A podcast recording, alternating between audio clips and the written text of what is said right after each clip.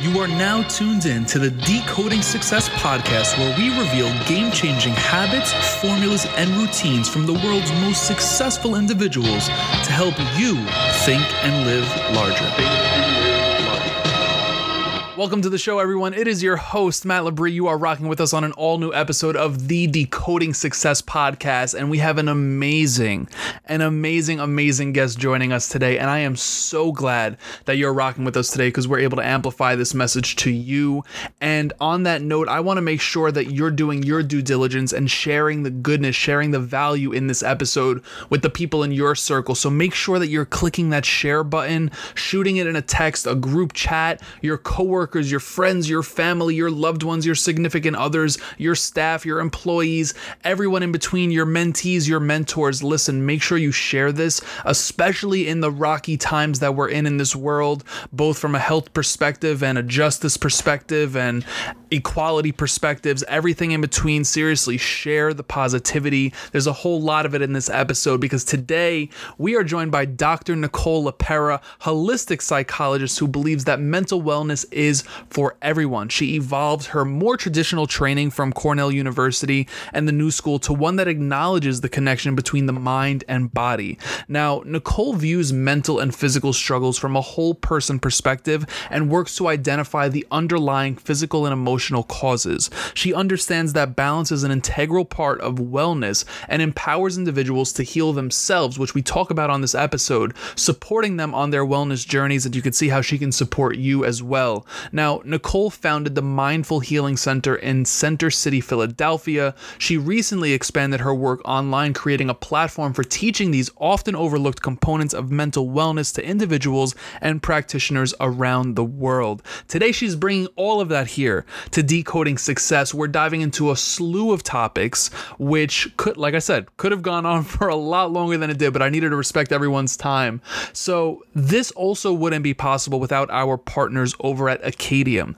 We are in an era or a time where remote work is going to boom. Clearly, if you're in corporate or hey, even if you're an entrepreneur, you are working from home right now. Of course, I know some states and even some countries are opening back up, but remote work is going to start taking over. Now, if you're looking to add a remote worker to your team, specifically someone that is going to help you with your marketing in your business or for your projects, Acadium, our partners over at Acadium are helping you do just that. Again, they are remote marketing interns. It is an effective and affordable program that I personally use at my agency, 1B Branding, here in New York City.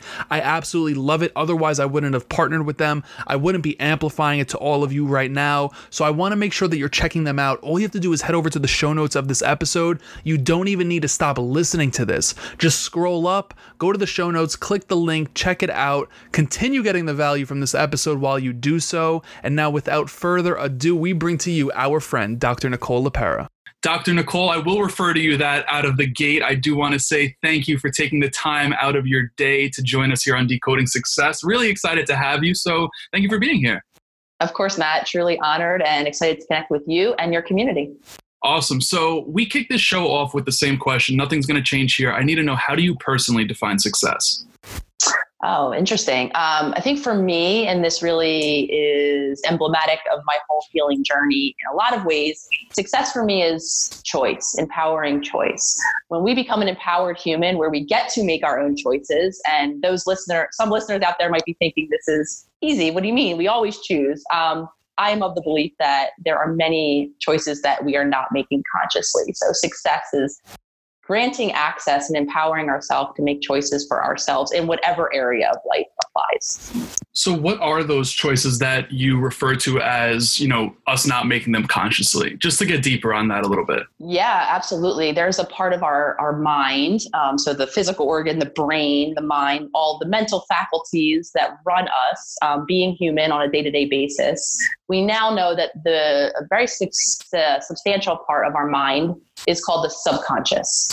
And I don't know if anyone's heard about it, read about it. It's I'm going to use the term autopilot. It's our autopilot that we now know governs our daily behaviors, our thoughts, our feelings, uh, upwards of 95% of the time. So when we are unconscious, that is what it, which is determining or making our choices for us, our subconscious, not really our conscious, um, which is what is important to cultivate in terms of choice.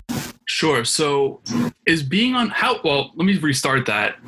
I mean, I know I'm on autopilot a hell of a lot of times, yeah. right? Uh, I listen. I'm born and raised in New York, 27 years. I'm like this daily.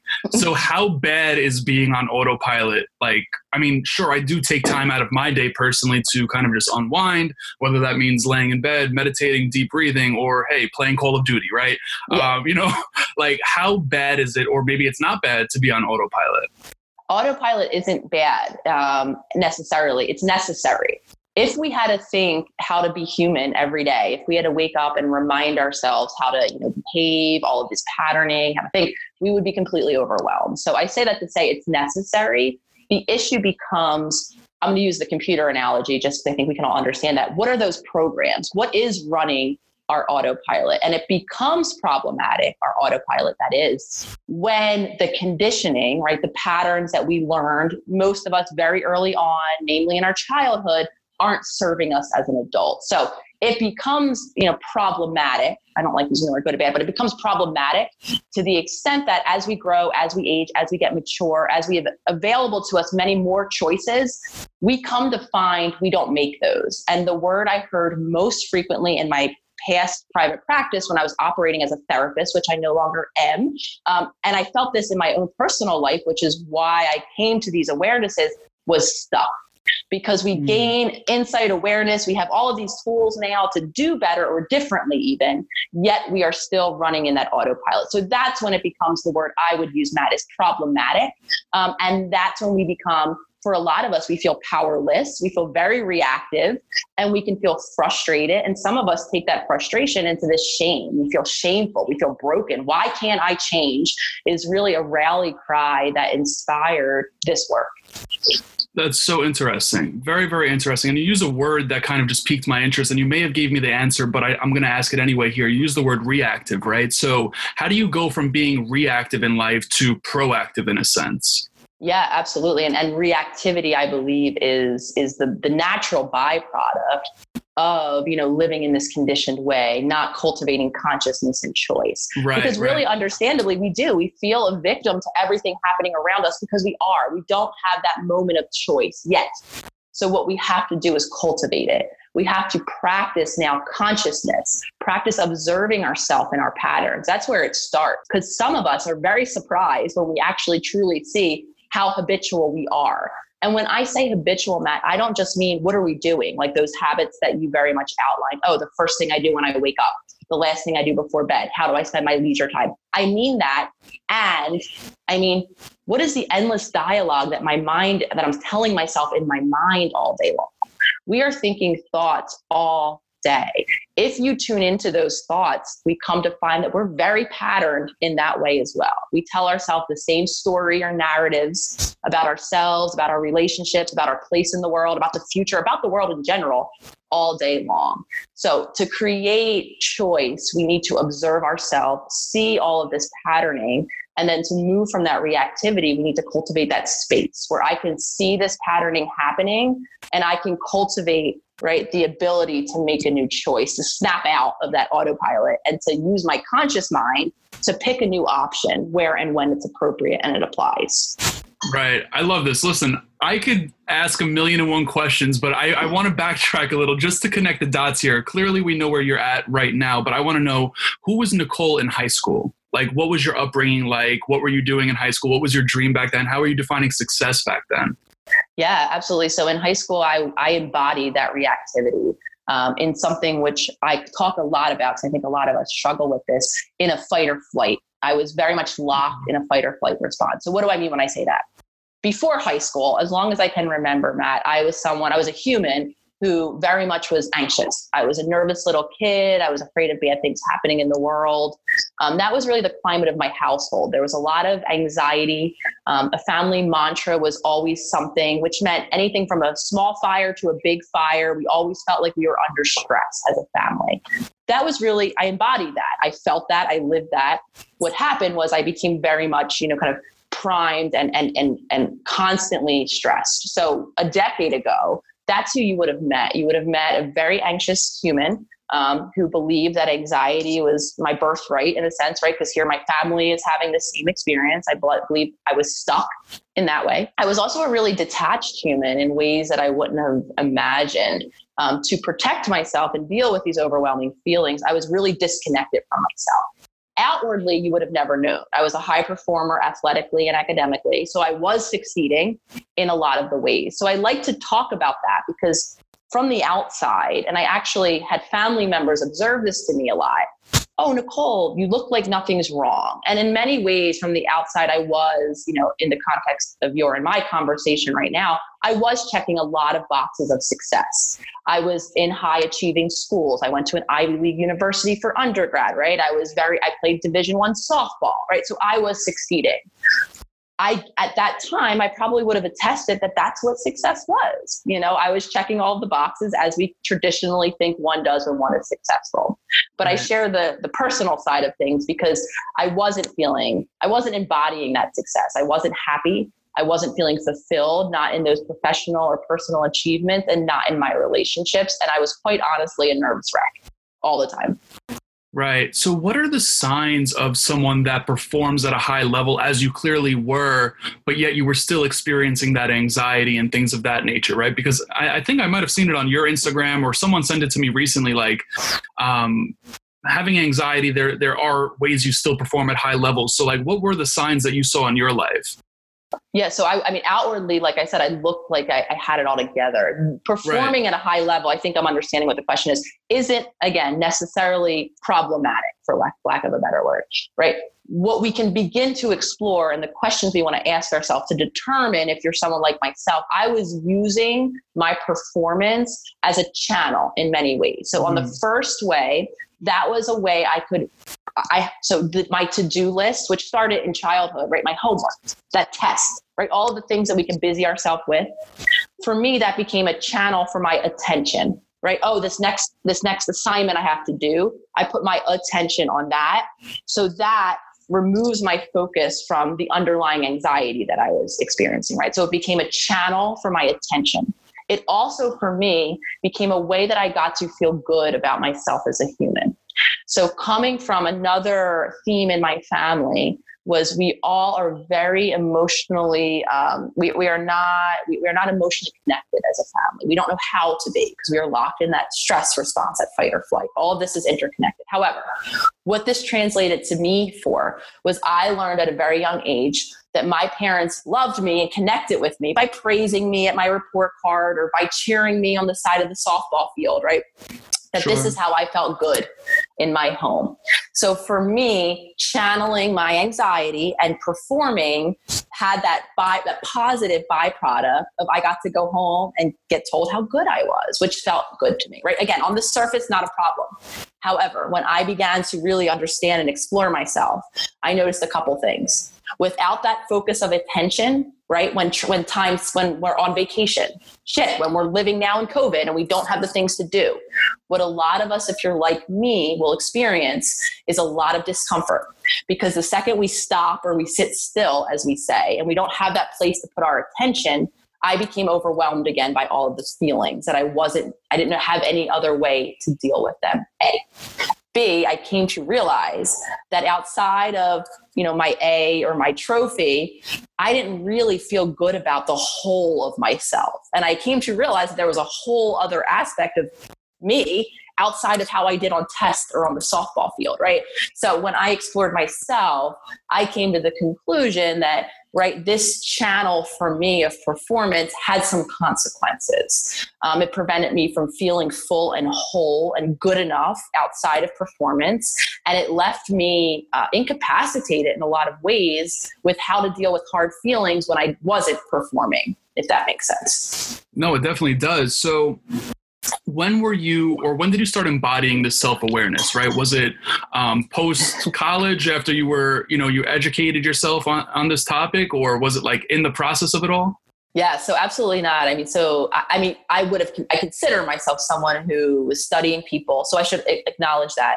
Um, as long as I can remember, I was fascinated by people, by why they do what they do. So being the psychologist was really an intuitive, what I'm going to be when I grow up for me. Um, so is very much you know aware fascinated studying if you will people i would imagine by extension myself. However I, I, obviously i went into training program. I mean i did eight some odd years to get my clinical my phd in clinical psychology. So i learned all about this. It wasn't until i found myself stuck right alongside of all the clients that I was seeing at this point, having had, I, I, set up a private practice. I, you know, was very successful in it. I had a full roster and I saw clients week after week, you know, now years into it and i started to notice patterning um, that was very similar a lot of stuckness like i was describing earlier and i started to really struggle myself through what i call and understand now to be a dark night of the soul. Essentially the consequences of living as i was living in that conditioned way came crashing down with i was starting to have physical symptoms. I started to faint. I started to forget words mid-sentence like cognitively. I started yeah. to see some evidence of stress for lack of a better word emotionally, right? This lifetime of being so disconnected from myself was starting to take a toll. I was miserable. I never felt so low and so hopeless in my life. And spiritually, I mean, I believe we're spiritual beings. I mean, talk about disconnection. That's self, right? I left very early on to protect everything I was feeling. So spiritually, I was completely devoid and so disconnected from myself that it really took me going into that low. Um, at which time in, in order to kind of find my way out, I discovered, honestly, Matt, a whole wealth of information, of science, of, of new data out there in the field that was that was not necessarily in the field of psychology, but that was in, you know, we were starting to understand epigenetics and just new ways of being. So it took me beginning my own healing journey before I was really able to come to this level of consciousness and awareness. So it was a very long time coming. Um, but like I said, what I was seeing was very much mirrored in myself, in my clients. And then when I went online, the same sort of trajectory, right? I'm stuck. I don't know why, what's going on. Why can't I shift? Why can't I change? Before we even get to a conversation of success with a lot of the people in my community, we're just trying to tread water. And I found right. that problematic. I think that there's humans are capable of so much more um, obviously my own healing and empowering others to heal in this way is now beyond my passion um, but i think that we were really you know we are in a lot of ways not able to even step into our potential that's so interesting so just a random thought or question that came to mind like you know you mentioned that you had like a whole roster of clients at the time you had your private practice and obviously you're working with a lot of individuals now. Do you ever feel like your work gets quote unquote taken home with you? You know like from and hey maybe you don't even have to answer this but i'm just really curious because my significant other is a nurse and i feel like she's in the operating room all the time and she sees some crazy stuff going down you know? And we, like you just mentioned covid right? Um, I, I don't know what it was like on the inside of a hospital. So i'm just like really curious if you feel like that has any play in your day-to-day life even to today yeah, in, in historically, so just to clarify, I don't see I don't see individuals now. Um, I very much work much more as in the context of a teacher. I have a virtual online community, so structurally right. my life is different. But historically, when I was in that practice, you know, clocking a full caseload, um, I, it's interesting because yes, I mean the, the simple answer is yes. Of course, the work comes home with you. For me, it came home with me in my patterning, and what I mean by that is by the time I got home, I was one of two things. I was emotionally depleted. Sometimes I didn't even realize how much I was emotionally depleted because I didn't have a point of contrast. I felt pretty much tired and crappy all the time. So, tired and crappy Monday through Friday, you know, when I was seeing clients, really mirrored more or less tired and crappy on the weekends, just slightly different. So, right. didn't feel too much different. And by the time I got home, I had already started engaging in all of those protective things I do to take care of myself when I'm feeling overwhelmed, which is to disconnect, to detach, to feel irritable. So, yes, what I was bringing home with me also to my partner, right, was this this version of myself that was in that overwhelmed state that I was used to, but it didn't feel so overwhelming because I was also used to dealing with it. However, the way I dealt with it was I would become, you know, detached. I wasn't fully present to my partner. I was irritable. Little things would, you know, that the straw that broke the camel's back. You know, she did or said one little thing that and any uh, you know if i had all of my resources available to me i wouldn't have reacted i was very reactive there's that word again right so right. yeah so that's what i would bring home with me is all of that conditioning right this overwhelming stress and all of these ways that i learned to take care of it doesn't mean though that they were helpful ways. So life now is is is different. Um, I don't work individually with people, uh, though. There is there are different ways now that work comes home with me. You know, being an Instagram presence, being you know, mm. there are a lot of challenges. You know, just kind of in the structure of the work, the business, and also the reality that I'm still a healing individual, you know, bringing my unique wounds and challenges into the work as well. So it looks different. I think it's inevitable. I think to answer your question, a lot of us are bringing quote unquote work home with us in many different ways. Some of us outside of our awareness, which is why, like we were talking earlier, it is so important to develop that awareness, that consciousness, that ability to truly, as uncomfortable as some of these truths might be, see ourselves. Right, right. So, what piqued your desire to put yourself out there on social media? You just mentioned Instagram, right? And you've been able to foster an amazing community over 2 million just on Instagram alone. Like, that is massive. And people engage with your content like no other. You know, like I can just scroll through your Instagram and see comments on top of comments, like such relatable content nonetheless. So, like, what made you or like came over you, compelled you to start putting yourself out there in that way? Yeah. So, two, two really major intentions. So, once I did some healing work and I was feeling like I was on a much more stable, grounded place, you know, I was clarifying, you know, kind of this new theory, if you will, of holistic psychology and the need to unify. And my two intentions, obviously, all the while social media is existing in the world, I really wasn't a participant in it in my past practice. I, it was there. I didn't really harness it, but I saw people harnessing it and I got inspired. So, two main intentions brought me on. The first intention was I had an I had an idea, you know, and I saw I know how the field operates. I came through the same training programs that many people came through. I also know right how many clients out there just from the sheer number that I worked with that we're not feeling as impacted, right? That we're feeling that stuckness again.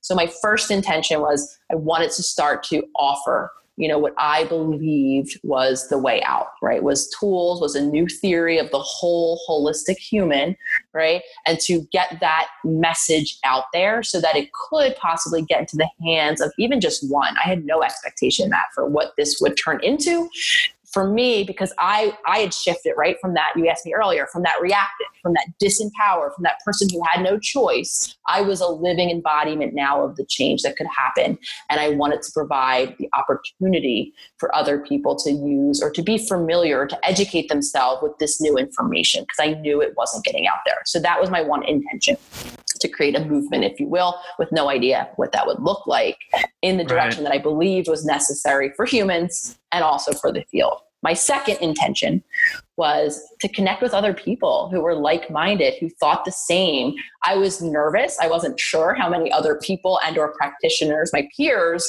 would be in alignment with me. And I was overwhelmingly surprised that there were so many, that there was practitioners all over the world that were similarly feeling stuck in their personal lives and their practices. Um, but for me, it was connecting. It was finding those connections. Um, I was starting to feel the impact of, of changing my life in all these new ways, which for a lot of us who do that is loneliness, is not feeling like people truly get us. So my other intention was to find that community and to create that community of understanding and of mutual healing, which is the self healers movement that I'm so hmm. impassioned about. Right. I love that. Now, I mean, both of those intentions take courage, though, right? And you mentioned the word idea. So, you know, so a lot of people just stop at the idea, but you didn't. So, like, what is your advice to someone that's listening to this right now to just go for it like you did? Yeah. Yeah. So, first, statement, not advice, is it's hard. It is so hard to put make yourself vulnerable and to expose yourself in this way. Even if it's a conceptual idea, most of us are quite attached to it. You know, like it's it's ours. We believe in it. Um, so anyone who's even considering uh, putting an idea out there, a thought, a new business, whatever it is, I commend you. And I am going to attest that it isn't going to be easy. There's going to be many moments of doubt and of vulnerability, you know, when you birth this idea, and especially if you put it out into the context of others viewing it, like social media, right? So there's vulnerability that's inevitable. It doesn't mean it's a bad idea. It doesn't mean you shouldn't do it. And I say this because a lot of times, and this why this prevents us from changing from stuck. A lot of times when we do something new, or no, let me put this way all the time when we do something new, we feel some degree of discomfort from the simplest fact of that it's new. It's not what we're used to feeling or doing, right? So, a lot of us, though, the reason why I acknowledge that this is normal, you're going to feel vulnerable and it's going to be scary. Some of us will take that discomfort to mean or to, we, we, we erroneously moniker it or name it our intuition. I'm the biggest believer in intuition. I try to live by my guidance of one. I assure you, though, this is not what intuition is, right? So we need to differentiate. So scary, vulnerable, uncomfortable doesn't mean you're moving in the wrong direction, right? Walking through that discomfort. Second suggestion, and I and I work as a even now daily to remind myself of this is just staying in alignment with yourself and your message, right? Because the second you put an idea out there, a message out there, you're now going to open yourself up to the peanut gallery of what everyone else thinks and feels about your particular message and your idea. I am a biggest proponent of taking in outside feedback. I think it offers us availability to view our blind spots. However, not everyone's opinions are really about us or are helpful, right? So we really need to, to, to develop for ourselves, right, that capacity to be able to evaluate, right, what is helpful feedback or constructive, even if I hate hearing it, right? And what, what, what am I hearing that's really not about me? That's maybe this person and their own feelings, right? Because once we open ourselves up and we expose our ideas, we're going to be met with other people's opinions back. So developing that trust in yourself, staying in alignment with your message. What, what I mean by when I say alignment is if I were to hear everyone's feedback and change my message every time, right? Then whose message is this? You know, right. so really being trusting and securing in ourself, that's the internal piece, so that we can create that space here, take on feedback when it's applicable. And I know it still is applicable in many contexts for me. I am unable to see certain aspects of myself, but also sitting confidently and knowing that if you continue in alignment with your message, while it likely is not going to be for everyone, you will find the people that also rest in alignment with that. I love that. So let me ask you, how do you know or who do you know to take your feedback from, right? Because I've heard many people say, well, you, you only take feedback from people with skin in the game. You only take uh, feedback from people that have been there, done that. And, you know, as you mentioned, people could be projecting their own insecurities or how they feel about themselves upon you or whomever, right? So I'm curious, like, um, who are you taking feedback from? That's, I mean, I don't, I love those kind of, yes, someone who can relate can be helpful, right? So, skin in the game. I have skin in the game, you have skin in the game. These are the areas that we can relate. That can be incredibly helpful, someone who gets it. It can also be really helpful, though, in my opinion, to get feedback from someone who isn't in the game, from an actually objective person's perspective, right? right. Because once I've done something, I'm subjective. I'm probably not going to tell you through some lens of how I perceived it, what worked for me, etc. So sometimes there's value, or I can make a case that there's value in taking feedback from anyone. It's not the whom that I work on, it's that gate. It's I can hear something, try it on for size, as I call it, right? Test it, see, ask myself, do I believe this about myself? Observe myself. Can I see a scenario where I am behaving in this way? And then I am the person who gets to decide whether or not that resonates or not. So I think my answer is a little less of doing the work on the front end to filter. Um, it's a little more of it's okay to let it all in or to, to view it, right? To observe upon it from many different people that could actually be helpful. What is most important though is what happens next, right? And do you have right. that level of confidence? Can you try it on for size in a way that will allow you to take and incorporate or integrate the pieces of feedback that while uncomfortable might be helpful and valid. And can you then you know kind of step beyond the rest and still be comfortable and confident in yourself? Right right. Now nicole what's a question you wish more people would ask you? The only reason i'm bringing that up is because i know you do podcasts. I'm sure you know you're getting dms and emails and all of that stuff. So i'm just curious like what is the ideal question you wish people would ask you That's such an interesting question, Matt. I um, I have no idea. I've gotten asked a lot, a lot of questions. Um, it's funny. I, I, that's a really good question. I'm at a loss. I don't know. I've been asked many questions, so I can't I can't locate locate one. I appreciate okay. you asking.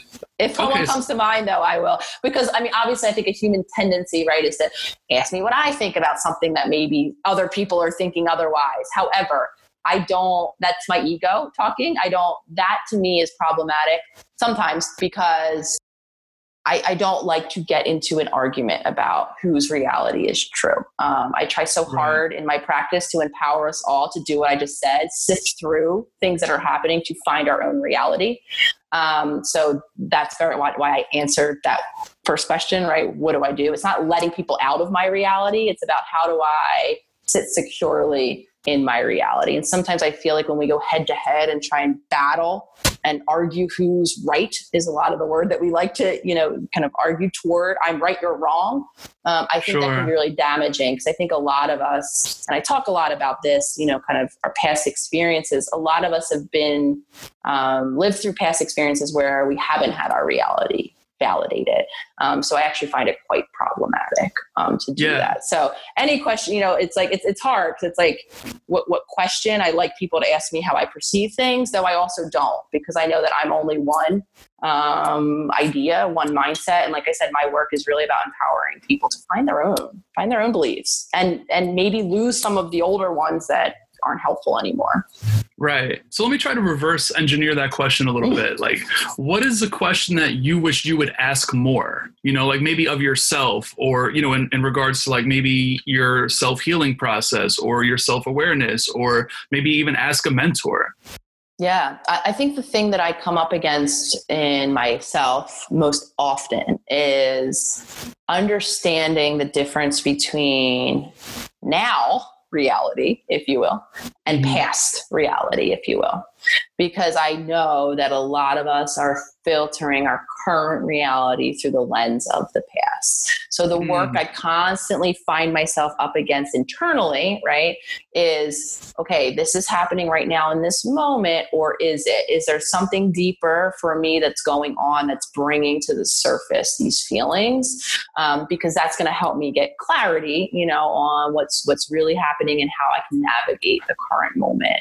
Um, and so that is a question that I will endlessly ask myself um, for the entirety of my evolution here on this fine earth planet, right? So I'm not, because I know that's to be the case. I know we can start to accumulate and use filters that are not helpful. So something I always urge, you know, community people in general and myself to do is really begin to explore what's going on at the depth that, you know, would be the most helpful. Because yes, it is about the current moment, right? Something happened now that is allowing that is you know resulting in a feeling um, but it's not always as, as as simple as this thing in this moment. For a lot of us it's this thing in this moment it reminded me of had me feel like was similar to right something in the past.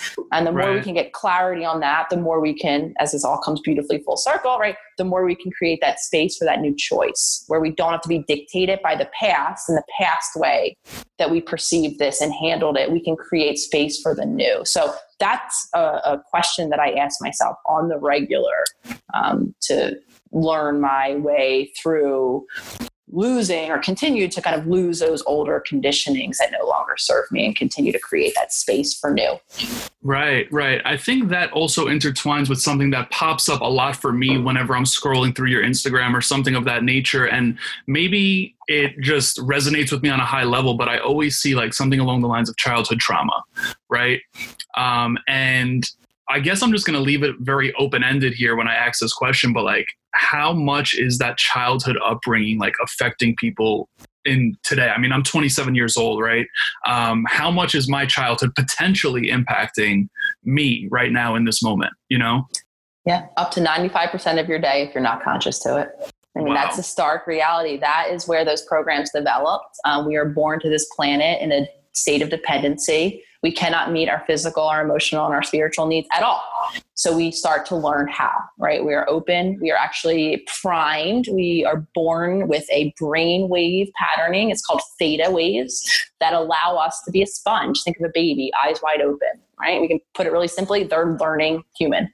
They're learning how to be a human, how to be in a human body, how to relate to other humans. They're in this complete learning mode, and our brain is primed for that from birth until around age seven. We are that open sponge. That's where the programs begin.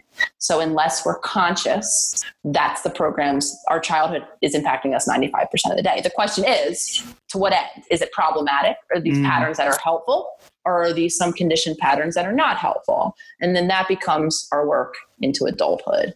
The, I think the biggest problem, especially in the context of our talk today, in terms of uh, business and success, a lot of the programmings that are attached to how we feel about ourselves. Am I good? Am I successful? Am I productive? Am I not? Am I the opposite? Am I, you know, am I someone who's lazy or undisciplined or, or, or, or is this who I believe myself to be is what I should say. A lot of time, right? Those beliefs again most more often than not formed in that early developmental stage. And that then follows us especially when we're talking in terms of performance or business. So to answer your question you know in that way how i feel about myself impacts my childhood beliefs about myself i should say impacts my adult performance all of the time. Again 95% of the time unless i'm conscious to creating something new. Right. I'm really curious like do you ever feel that being too self-aware is a thing. Meaning uh, I, I kind of fell in this trap a few times. Like i felt like i was just like so self-aware of what was going on in my life and maybe i wasn't correcting it. And next thing you know i'm sitting at my desk my heart's racing. I'm like oh my god i'm dying. Um, you know and just like shit like that would go down. So do you find that to be true at all? Like i'm curious from your situation Absolutely. I, I want to. I would want to clarify because I think a lot of times when I hear I'm too self-aware, what I actually think is being experienced, and me as well. I'm in my head.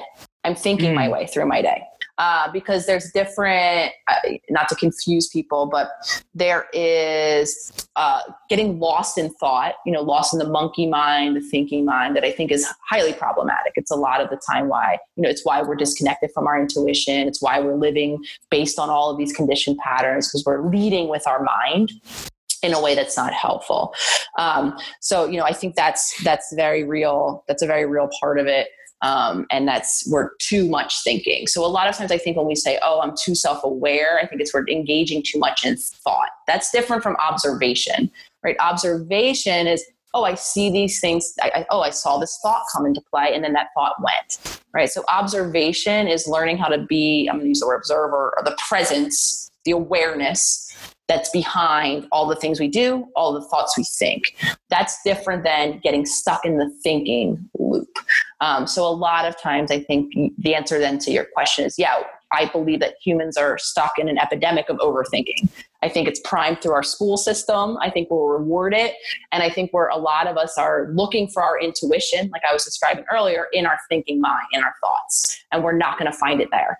Our intuition lives in our bodies, in our in our physical senses, in our nervous system senses, that sixth sense that we actually have that is is not a sense like seeing, hearing, right? It's just an energetic sense. That's where our intuition comes from. So the short of it is all of us, in my opinion, are spending way too much time thinking or being too quote unquote self aware in that way and not enough time in that observational way, being aware, self aware. I use that same word of my body and its physical sensations sure. that are governing, you know, right, those systems that are giving me information about my environment. In my opinion, no, we need to become more self aware in that capacity, if that makes sense. No, it definitely does. It definitely does. So, what is your take or your opinion, your advice in regards to becoming more free flowing. And we have a lot of business listeners, right? A lot of people that own businesses, a lot of people that are in corporate, maybe people that want to go from corporate to entrepreneurship. What is your advice to kind of detach from the thoughts? Because I could speak from my own personal example. When I first started my business, I was so analytical about everything. And what that led to me was going into depression, not like clinically diagnosed depression, but like I, I, knew I had some pretty dark fucking days, you know. And I actually just uh-huh. saw a stat this morning like entrepreneurs are three times more likely to abuse substances, um, 10 times more likely to get into yeah. a whole bunch of shit that we don't want to get into, right? So, how do you become more free flowing, especially in business where you need to be free flowing in a way? Yeah. First and foremost, you noticed how non right conscious you are. You begin with that self observation and i work you know when i used to work with clients now in my virtual membership the one month we talked a lot about developing consciousness. So my suggestion was set an alarm on your phone for random times during the day. And when that alarm goes off notice where your attention is right? What are you paying attention to? Are you lost in your thoughts if you are, what is the nature? Are you worrying about yesterday, what happened? This is, we love to worry about the past. We also love to predict the future that we can, right? So, where is my attention throughout the day? The more you mm. check in with yourself, the more you're probably going to notice that it is in your thinking mind. You are lost in thought, it's not in your body. Second step then would be to cultivate embodying yourself, bringing your attention from that thinking mind into your body we can use our physical senses, right? Okay, what am I feeling in this moment? My back's against this this wall behind me. My feet are on the floor. Maybe I'm smelling something. Maybe lunch is happening in the lunchroom, right? Am I hearing a sound? Senses can help bring us back from our thinking mind into the present moment. And then this is the part that we all love to hate. We need to practice that on repeat, day in and day mm. out until, right, we can consciously differentiate when we're conscious and when we're unconscious and when we when that muscle of attention right when i get to choose no my thoughts don't grab my attention i direct it right? That consciousness that is made choice. When i gain choice then i practice that on repeat and then i can be in that free flowing state and then i can access right? This is obviously over time. This does not happen overnight right? Then i can be connected to that beautiful intuition and then i can begin to use that for help in guiding my decisions. Super powerful. Super super powerful. So you mentioned your virtual membership. I want to make sure we hold space for that and we talk about that. Tell me about that because i know people are going to want to learn more about it get into it whatever they got to do and i'll make sure that it's in the show notes too but i'm curious. Talk to me about that yeah, absolutely. So this is my passion project now for quite some time. From again the beginning days when I was going through my dark night and healing, feeling really alone. You know, people out there, like I mentioned earlier, that go through a journey like this. In a lot of ways, our relationships shift and change, and we we we are lacking right those people. So at that time, I was fantasizing about what it would have been like to already have had that community. You know, and I looked, I went online, I looked. I mean, is anyone doing work like this? At speaking this language? Is there a place virtually where we can, you know, kind of congregate? And the answer at that point, you know, two years ago almost now, was no, which again, like I said, was really a big a passion for me. So it was let's create the community, you know, of self healers on Instagram um, with no expectation. You know, I had no idea, you know, how many healers would be out there that this resonated with. Of course, as time moved on quite quickly, it was evident to me that the answer was overwhelmingly a lot. There's a lot of people that are speaking to this. So very soon, my capacity for doing this work one on one. Now, mind you, I shifted at this point. I was no longer working as a therapist. I was working at what I call a coach, a consultant. Um, this, in my opinion, is very action based work um, healing in this way. This also means that, yeah, there's time and space for other people that are for seeing a therapist in addition. But at this point, I knew I was embodying a different type of um, coach or a different type of practitioner. I wasn't the therapist and I wasn't going to work like I used to. I was really about empowering people as a coach would. So I shifted the way I was thinking about the work and doing the work but my my I mean my case it, I, it got beyond the capacity for what I was able to to handle as one human, and I was really starting to know and harness the I, I, was drawn to the idea of community for a reason. There's an incredible amounts of research out there of how important community and connections with other humans are for us humans. So amplified by then that, it became the next logical step was okay, how do I harness what I have going on, you know, individually here into a vert and on Instagram as a global community into like a virtual community where we're doing the work. So that was kind of how I conceptualized it. it became my passion project and we unrolled our first round of members that this past November. We just relaunched. So essentially, what it is is a group of humans now all over the world, self healers that are doing the work, armed each month with a topic in healing, with exercises, daily exercises, journal prompts. Every month, there's a workshop run by myself or by other experts in the field and their areas of expertise that come in. Um, there's question and answers, there's meditation. So lots of tools where people can go and self direct and begin to do the work of healing in the context of a virtual community where we can also gain some support and connections. That's so awesome. Is that on your website? or where can people find it? so that? so right now it's closed um, probably it, it, will reopen again in the fall likely in october um, the instagram is the main hub for all information so anyone who goes to my instagram will see a Linktree um, and one of the links there will be the self healer circle is what it is called if you do give a search it's um, an offshoot of my website which is your holistic psychologist but it's called the self healer circle um, so it's closed now enrollment will reopen and we'll continue to reopen it multiple times in the year. I love that. That's so awesome. So, Nicole, I want to respect your time. I do have a couple more questions for you. Um, on the way out of every interview, we talk about these three things. The first one's a little cliche, I must say. I'm trying to find a, a way to reword this, but I'm just really curious. Clearly, you're very experienced in life, and I mean, I could talk to you for the rest of the day if I had the opportunity to do so. Um, but what is the best piece of advice you feel like you received, whether that was through an experience or actually direct, indirect, etc.? That's a really good question. Um, I think that one of the best pieces of advice, you know, that I ever received is anyone who's ever kind of acknowledged and urged me, you know, to stay true to myself. So why that's mm-hmm. so powerful for me, that alignment piece, is because I know I'm like many of us who have learned a habit, conditioned habit of showing up for others you know, based on what we think others want of us or what we imagine it would mean about us if we showed up in this way or didn't, right? And we're really, um, I think, doing ourselves a disservice where we're, when we're not staying in alignment with ourselves. I know that was a big hit part of my own history of conditioning that I am still working to unpack and to and to learn how to move into that alignment. And along the way, you know, I had so many people who were urging toward that and were supporting, you know, myself in my authenticity in a way that for me was so impactful because I was the human who was not honoring myself in that way.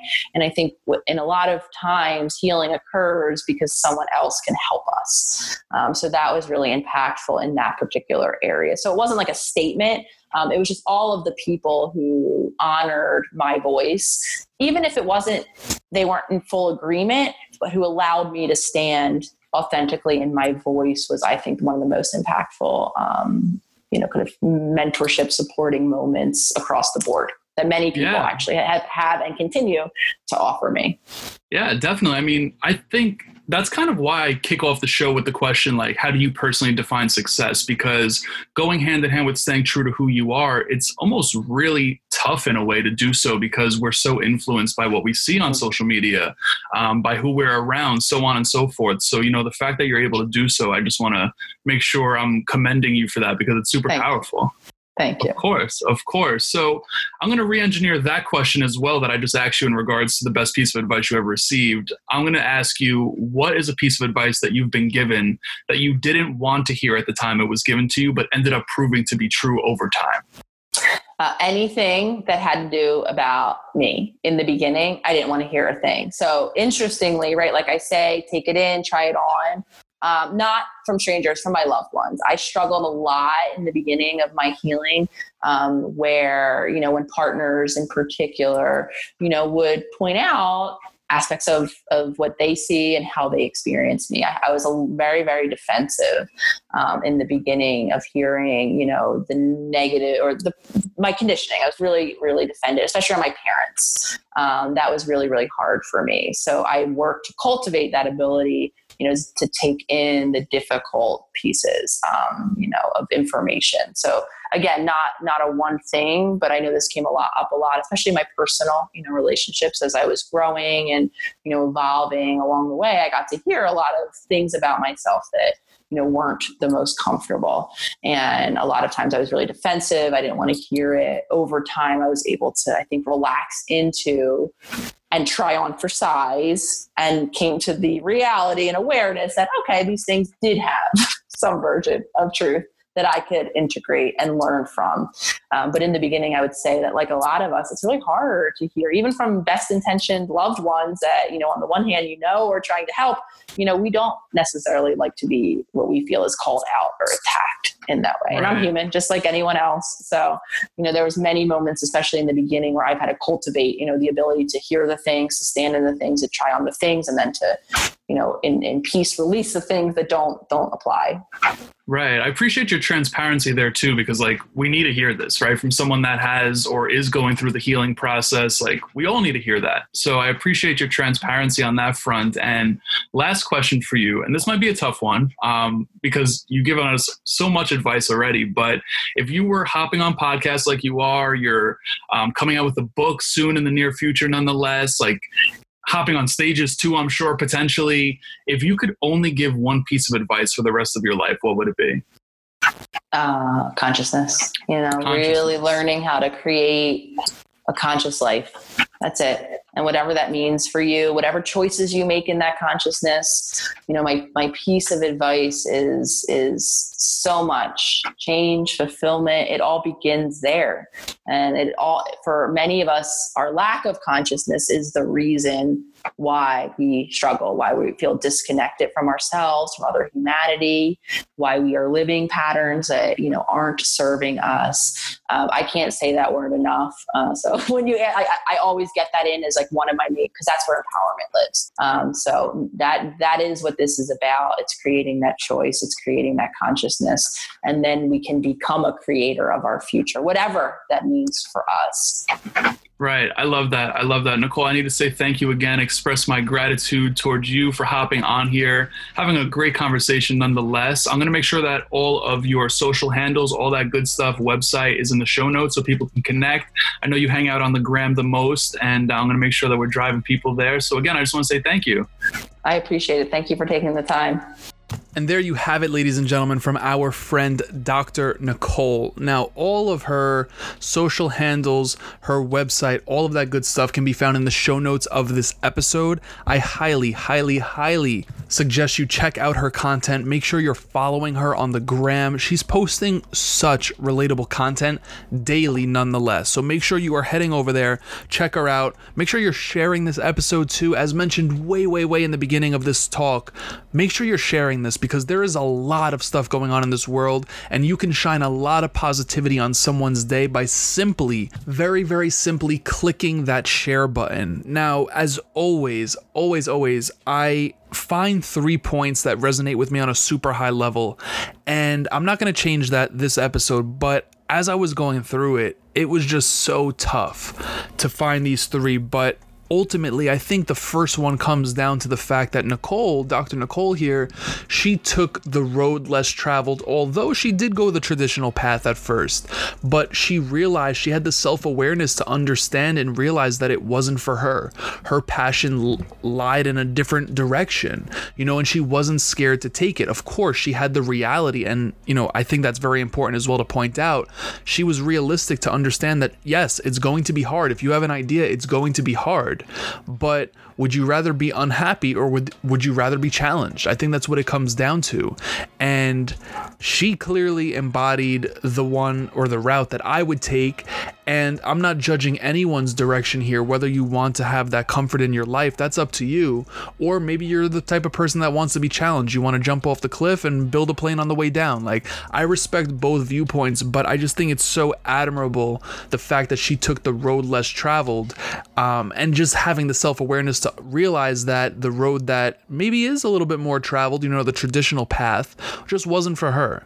So, what I'm really getting at here, and I know this is a long rant on this one point, is to just make sure that you're happy doing what you're doing. That's what it needs to come down to. Like, are you happy doing what you're doing? You need to ask yourself the questions. You need to get deep with yourself. You need to heal yourself in many different forms. And I guess that's going to bring me to point number two. I kind of jumped the gun here, but the importance of healing. Understanding that we have all been through things. All of us have unique experiences to our own selves, good and bad, right? And there may be childhood traumas that have come up in your life. Maybe there was stuff in your teenage years. Maybe it was when you were in college. Maybe you got bullied. Maybe you got picked on. Maybe you were a victim of racism, right? There's so much that goes on day to day, and we kind of just brush these things under the rug. If you're a man, maybe you were told to man up in a situation where you might have felt a little broken, right? I can relate to that. It's the mask of masculinity. It is tough out there and I just want to encourage all to find ways to heal. I can personally, if you want to reach out to me, I could put you in touch with my coach. If you want to wait for Dr. Nicole to open up her program again in the fall of 2020, you could be on the lookout for that. As she mentioned, her hub is Instagram. I'm sure she's going to make everyone aware when that's open again. I just urge you to make sure you're healing because I would never want someone's future to be impacted by their past in a negative light. Seriously. So I just wanted to share that sentiment. And number three, being self aware enough to realize when you're in autopilot versus when you're not. And as I mentioned in the beginning of this episode, I find myself on autopilot quite often. Maybe it's just the fact that I'm a New Yorker and I move so damn quick half the time, but a lot of things are just like snap of the finger, snap of the finger, snap of the finger. I just know what's going down and it's my autopilot.